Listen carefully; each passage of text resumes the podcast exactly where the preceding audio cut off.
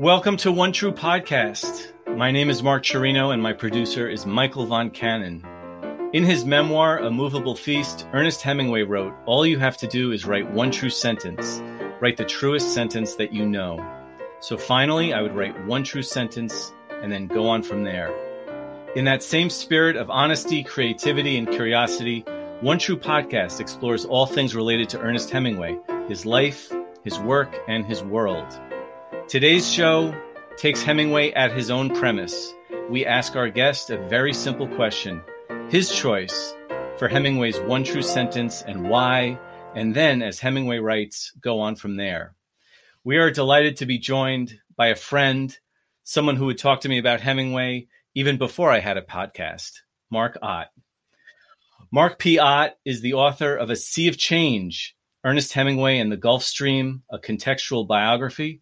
He is the co editor of Ernest Hemingway and the Geography of Memory, New Perspectives, and Hemingway in Italy, 21st Century Perspectives. He edits the Teaching Ernest Hemingway series for Kent State University Press and has published widely on different aspects of American literature and Hemingway studies. His TEDx talk on Hemingway currently has over 50,000 views. He is now working as the headmaster of the Windsor School in the Bahamas. And of course, Mark, Michael, and I are available as guest lecturers.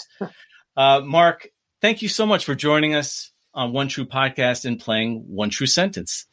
Right. Well, thanks so much for inviting me, Mark. And it's, it's really a pleasure to be here with you and Michael. And just to be clear, I, I do have over 50,000 views of my TEDx talk. That's true.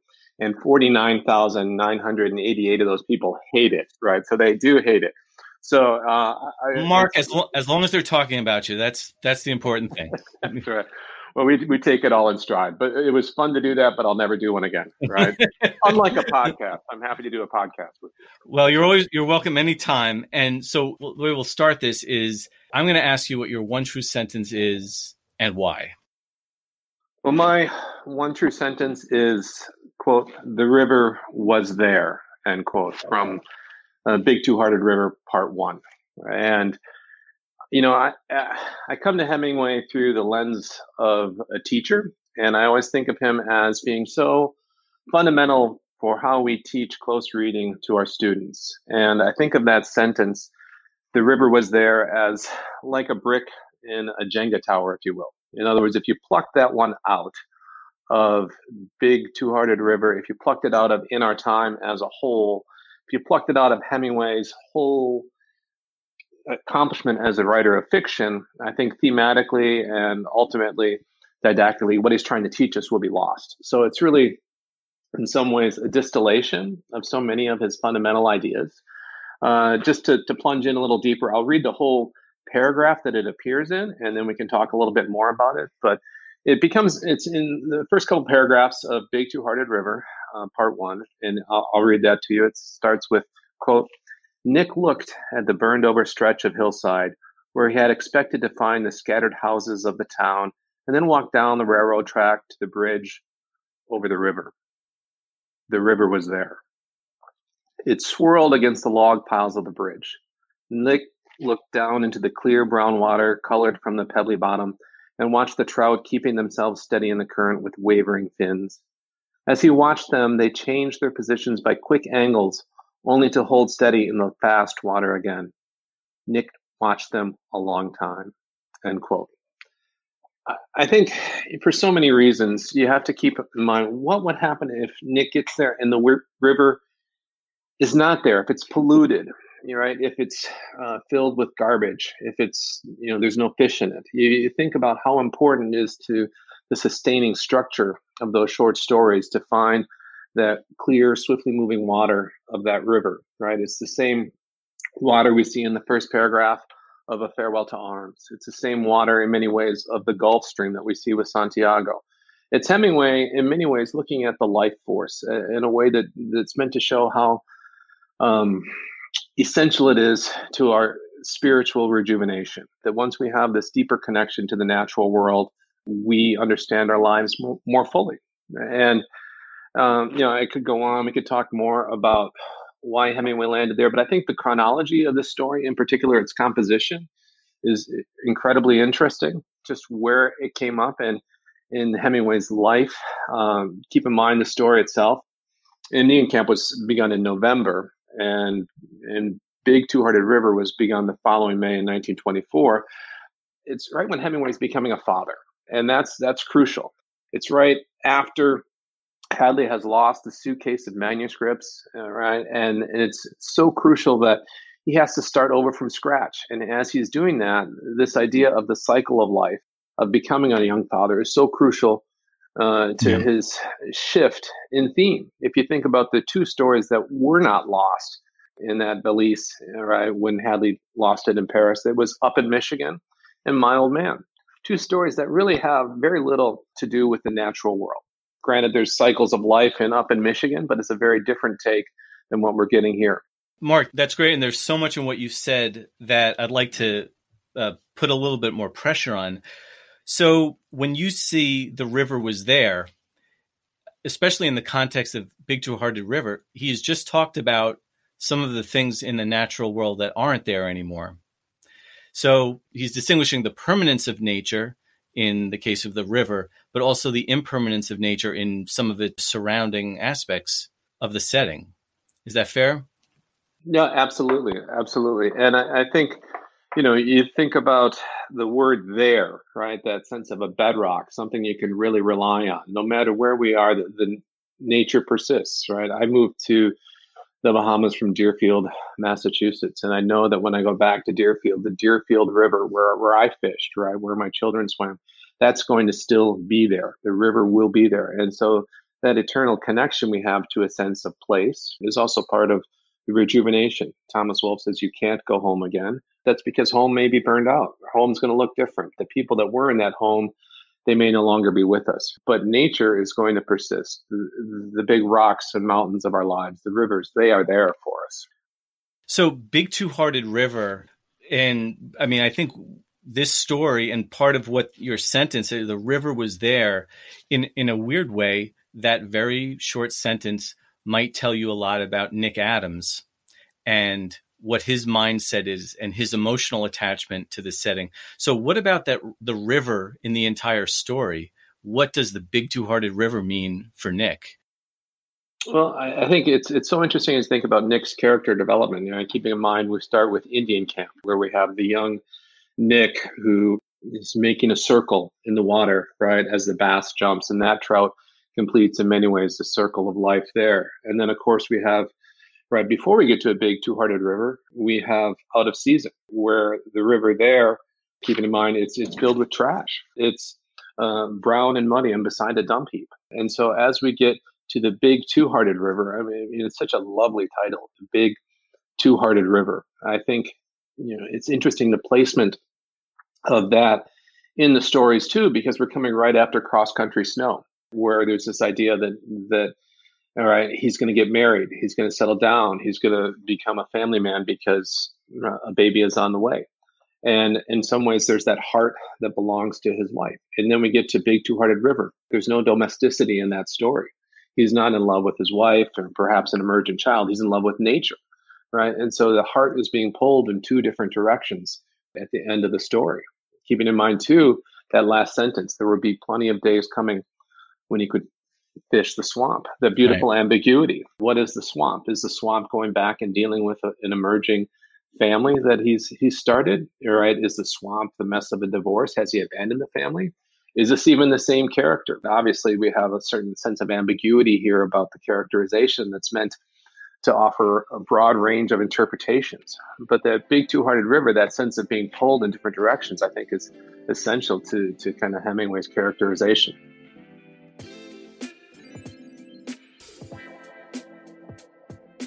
So I'm here in my office and surrounded by lots and lots of books, and I'm seeing a lot of black spines from my beloved Library of America volumes Fitzgerald, Faulkner, Steinbeck, Baldwin, Melville, two of William James, and now Robert W. Trogdon has edited The Sun Also Rises and Other Writings from 1918 1926 and it will be essential for all Hemingway readers.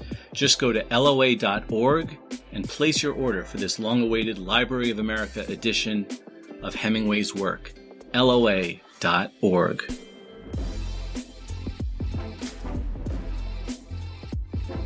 That's fascinating to, to bring up the swamp that ends up being the final note of the story. So, is the Big Two Hearted River for Nick ultimately therapeutic or therapeutic to an extent? Or are there hidden dangers within the uh, peaceful facade? Well, I, I, think you have to see the river almost as as a character, as something he has a relationship with. And like all relationships, you're going to have moments of joy and elation and good humor and fun, right? Catching a fish, a beautiful yeah. trout, and bringing it on shore. Great fun, and then disappointment and perhaps betrayal.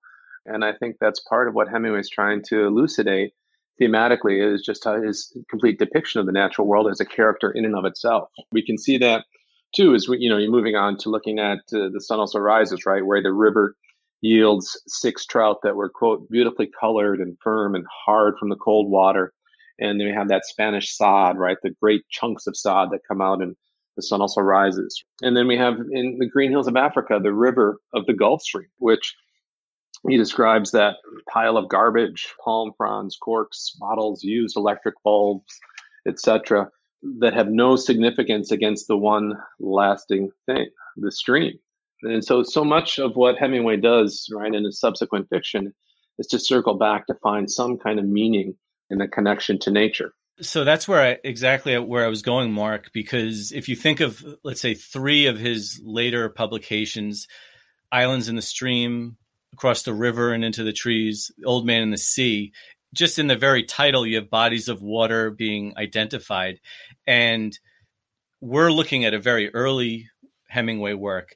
Did his relationship with nature or with the water, uh, fishing in, in your research in your in your work did it evolve over time and over his career or was this always the river was there and just as it was for hemingway throughout his whole career uh, it's a tough question and an interesting question. I think you, too. I mean, just the as you look at the manuscripts Islands in the Stream, I think you see him seeking kind of that unity in a coherent form of a very ambitious novel that never gets fulfilled. You know, you look at Thomas Hudson and his his problems in in that story where he he's drinking a lot and he you know in that passage where he's driving to town he says he, i drink against poverty dirt and 400 year old dust etc so rather than having things that are rejuvenating, he's seeing garbage. And you think conversely, going back to For Whom the Bell Tolls, right, where Robert Jordan is feeling life li- leaving him as, quote, his heart beats against the pine needle floor of the forest, end quote, right? So he's deeply connected to nature. And I think, too, what makes The Old Man and the Sea work so well is that concision, but also just that imagery, right? The dark water, quote, of the true Gulf Stream is the greatest healer that there is the sense right. that yeah. water is going to heal us and that gulf stream is part of the same river up in michigan it's the same river in spain right we get that deep connection that's going to heal him in the same way that if you're in a good relationship with another human being right it's rejuvenating it gives you a life force i think you know paradoxically i think that's what you see at towards the end of hemingway's life really you could take it from 1950 onwards where many of his relationships personal relationships were not as authentic, perhaps, or as sustaining and mutual, that there was a certain transactional element to almost every relationship that he was in, where people were feeding off his celebrity, feeding off of his money, and feeding off just kind of his ambiance. And, and that part, um, I think, feeds back into his fiction, where, where something authentic is lost. And so, you know, I don't know if you agree with me on that, but I just think that that's really sad when we move away from the old man in the sea into those later years and yeah. see how what he can accomplish. Well, I I love what you're saying about the the river being a character and Nick having a relationship and other Hemingway protagonists having a relationship. You know, Santiago tests the limits of the Gulf Stream when he goes out he goes farther than he usually goes. And actually Nick does the same thing, right? He he he we want to see how big a trout he can he can withstand and how deep in the water he can withstand. So he's actually doing something as a young man that Santiago would also do as a, as an older man is just see what the bounds of of nature actually are. Well, and I think it's interesting to know too how that philosophy does pivot for Hemingway, right? When he first encounters the Gulf Stream, for example, in these rivers. Or the young Hemingway is certainly is in the Teddy Roosevelt mold of somebody who wants to conquer and harvest nature. He wants to catch the fish. He wants to obviously shoot the lions and shoot, you know, in his whole life hunting, whether it's partridges or ducks or what have you. He wants to conquer nature. But later in life, keep in mind too, right, for Santiago, when the fish had hit it, as he writes, it was as though he himself were hit, end quote. So Santiago yeah. is unified, right, with the natural world in a way that a young Nick Adams catching that fish, he's still trying to understand his relationship with nature. Yes. Is he going to conquer it or is he going to find some way to live in harmony or in peace with it? That's an excellent point. And your answer about the relationship to these bodies of water also make me think of the sun also rises and not only the fishing scene, but also Nick's, uh, Jake's uh, series of dives at the end of the novel, sort of the cleansing properties of of water. And I, I mean, do you think of the sun also rises in this context at all, uh, both the fishing and the swimming? Well, you know, it's interesting you bring that up. That scene in San Sebastian, right, where Jake is on the raft and he's taking these deep dives. And then he comes up to the surface, and there's a young man and his girlfriend there, and they're together. They're a couple, and that's where Jake has to come to peace with the fact that because of his wound, because of his life, he's never going to be in that kind of relationship that's going to be sustaining and be yeah. balanced. And so I, I think in some ways Hemingway is using the water imagery as something that brings some tranquility, brings some peace to Jake's characterization you know, it's interesting too. I mean, you get diving scenes in the manuscript of Islands in the Stream as well. You get, you know, the sense Hemingway always is, is talking about in, in his letters about the healing powers of the Gulf Stream, for example, how it's an extension of the fountain of youth. And that sense of water as rejuvenating, whether it's it's you know the Fox River up in northern Michigan, or whether it's the Ebro in Spain, or whether it's the Irati in Spain, or exactly. know, we get the Gulf Stream. It's always there's something in that water moving through the stream, the clear, swiftly moving water we get in a, in a farewell to arms. All of that, right, is something he wants us to notice and pay attention to um, that can help us understand our own lives. Mark, as we are winding down, I, I didn't want to neglect the sentence that you chose just from a sen- uh, the, the linguistic level. You, you said the river was there. And I think that would strike people as almost a uh, stereotypically Hemingway-esque sentence, where it was it's so spare and it's so direct. So I'm wondering, do you have do you have anything to say about it, just as a let's say a Hemingway-esque sentence? And is this the type of sentence that perhaps was typical for Hemingway at the time, but maybe not as his career went along? Or what? How do you judge this as characteristic of Hemingway? Well, that's a terrific question. I, I think looking at the, to me, the most important word there is there. The, the, you've got four words, but you know, as if you had that in a student paper, for example, you might say, "What do you mean by there?" Right? And and yet the reader brings so much to that sentence, to that word, that there should really resonate with the reader. There meaning the river has endured. The river still has these beautiful trout in it that you can see swimming. The, the river has this life force that you can participate in. It is there that despite, you know, again, it's a post war story, despite the desolation and the carnage and the waste of the first uh, Great War, you can go back and the river is there. And what can we learn from that? What can we take away from that? How can we connect with that? I think you know for Hemingway too, if you look at the, just his uh, syntax as he develops as a writer, that's not a sentence he would have written, for example, at, at, different stages of his career. If we look at the way his sentences expand, for example, in A Farewell to Arms, you think about, you know, he, I think it's overstating it to say that all of his sentences are really short and concise. I mean, he plays his sentences like mm-hmm. a jazz musician, right? Yeah. Sometimes he needs to blow a long note, other times it's a short staccato piece. But I think the use of the word there, right? What does that mean to you as a reader? And think about what we all return to when we when we try to go home. And I think this is very much a story of a homecoming. Homecoming and the domestic squabbles or whatever home represents to anyone, that's one thing. But if you can find the home in nature to return to that, you can find something that really won't, in this case, disappoint you. And I think that's the crucial part here. There's no disappointment in the story, right? Nick is managing nature, he is managing his expectations. There's that great tranquility as he falls to sleep. And, you know, he's able to sleep peacefully. You think about how throughout Hemingway's uh, all of his fiction, right? The the challenge of getting a peaceful night's sleep. When he's there beside the river, he truly is at one with the natural world, sleeping on on the on the pine needle floor of the forest in Spain or in northern Michigan. That's a place where he's at peace. Mark, would you read the sentence just one more time for us? Sure.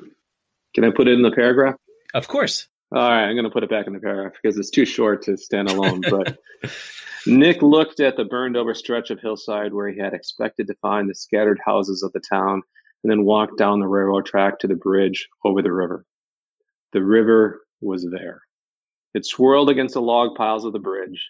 Nick looked down into the clear brown water, colored from the pebbly bottom, and watched the trout keeping themselves steady in the current with wavering fins. As he watched them, they changed their positions by quick angles, only to hold steady in the fast water again. Nick watched them a long time. Mark Ott, thank you so much for joining us. Thanks for having me. It has been a lot of fun. And thanks to you all for listening in. This episode is available on HemingwaySociety.org or wherever you get your podcasts. Follow us on Twitter at One True Pod. That's the number One True Pod. Email us at One True Pod at gmail.com or leave us a message at 321 209 1345. Our show is a production of the Hemingway Society and is supported by the University of Evansville and Florida Gulf Coast University.